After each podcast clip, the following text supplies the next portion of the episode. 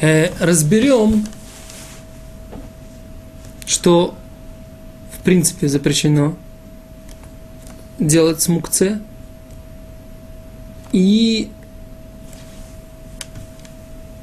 каков источник этого запрета, какие объяснения, какая аргументация наших мудрецов.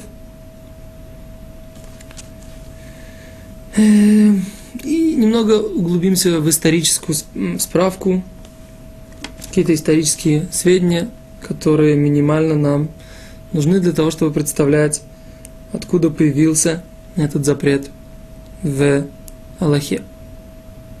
Так начнем по порядку. Запрещено мукцию, мукце передвигать, использовать даже без передвижения, например,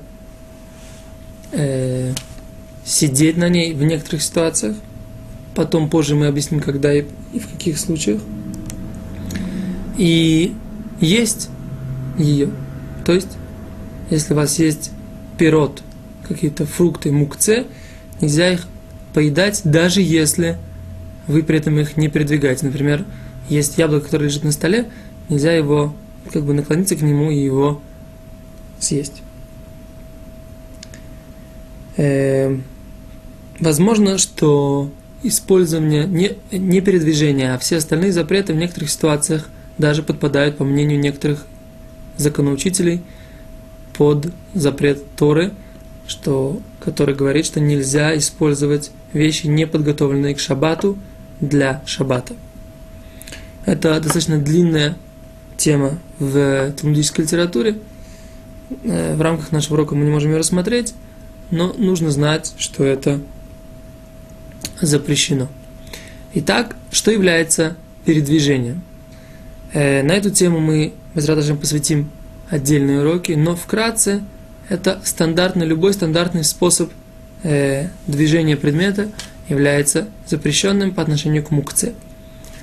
Если же мы двигаем его, например, ногой э, или локтем, или запястьями вот так вот, как бы пытаясь например, дать вот эту табличку, вот так, то в такой ситуации это не запрещено, по мнению Мишна Брура, но запрещено, по мнению Хазуниш, в каких ситуациях можно облегчить, а в каких нельзя. Об этом тоже нужно будет сделать отдельные уроки. Э, в чем же аргументация наших мудрецов, почему запрещено двигать мукце? На эту тему великий законоучитель э, Раби Мойше бен Маймон Рамбам Маймонид – написал следующую э, как бы ссылку, следующее объяснение. Человек в шаббат находится. Говорит Раби Мойши бен Маймон, что в шаббат запретили мудрецы передвигать некоторые предметы, постольку, поскольку человек в шаббат должен говорить по-другому, двигаться по-другому. Его походка должна быть изменена, как написано у наших пророков. Точно так же постановили мудрецы, чтобы и передвижение его, то есть его движение руками, тоже были отлич, отлич, отличными от будничных. Что имеется в виду? Э, дело в том, что, еще раз, пророки сказали, что походка, разговор у человека должны быть другими. Из этого сделали мудрецы вывод, что всякие действия человека в течение шаббата должны отличаться от будничных. И поэтому э, сказали наши мудрецы, что и передвигать шаббат нужно не все те вещи, которые э, человек передвигает в будние дни. И есть у этого еще несколько причин, говорит Раби Мойш бен, Май, бен Маймон. Во-первых, он находится дома, и если он будет передвигать все, что ему вздумается, он начнет двигаться, переставлять, перекладывать камни с места на место, не только камни, какие-то предметы, и э, не выполнит постанов... постановление Торы, повеление Торы, чтобы он отдохнул.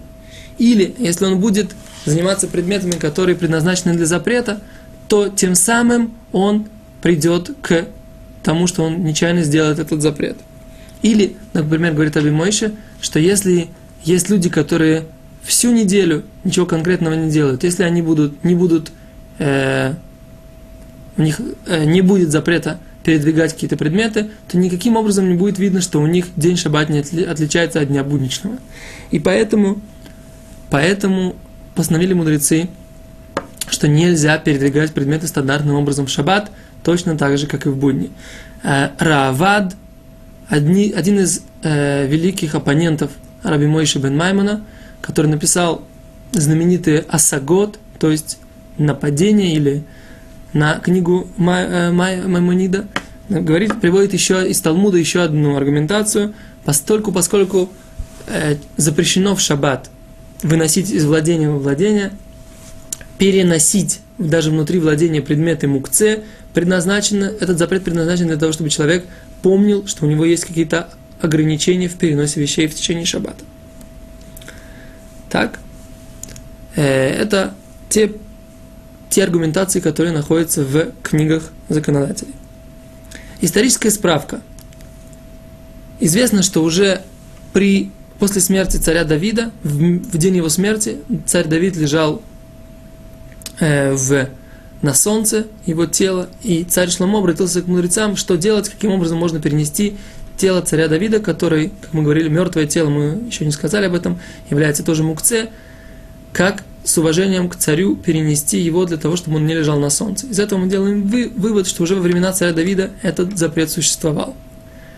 С другой стороны, мы говорим, что часть этого запрета, его расширение было во времена пророка Нехемия, когда была необходимость в поколении в этом э, устражить и расширить законы субботы, поскольку, поскольку э, большинство, больш, большинство народа недостаточно хорошо их соблюдало. По мере того, как народ начал соблюдать шаббат лучше, эту, это постановление сузили, и оно дошло до современных границ. Это то, что касается э, исторической справки. Теперь интересно, что те критерии и те аргументы, которые приводит Рамбам, не приведены в Талмуде, э, объясняют многие комментаторы, что именно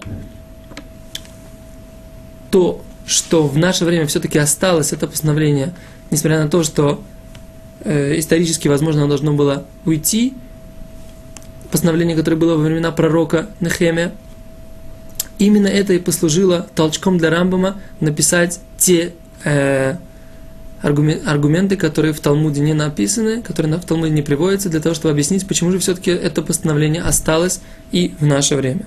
Итак, мы сказали, что запрещено делать с мукцией, сказали э, причины, откуда мы знаем, что это запрещено, и ввели небольшую историческую справку на эту тему.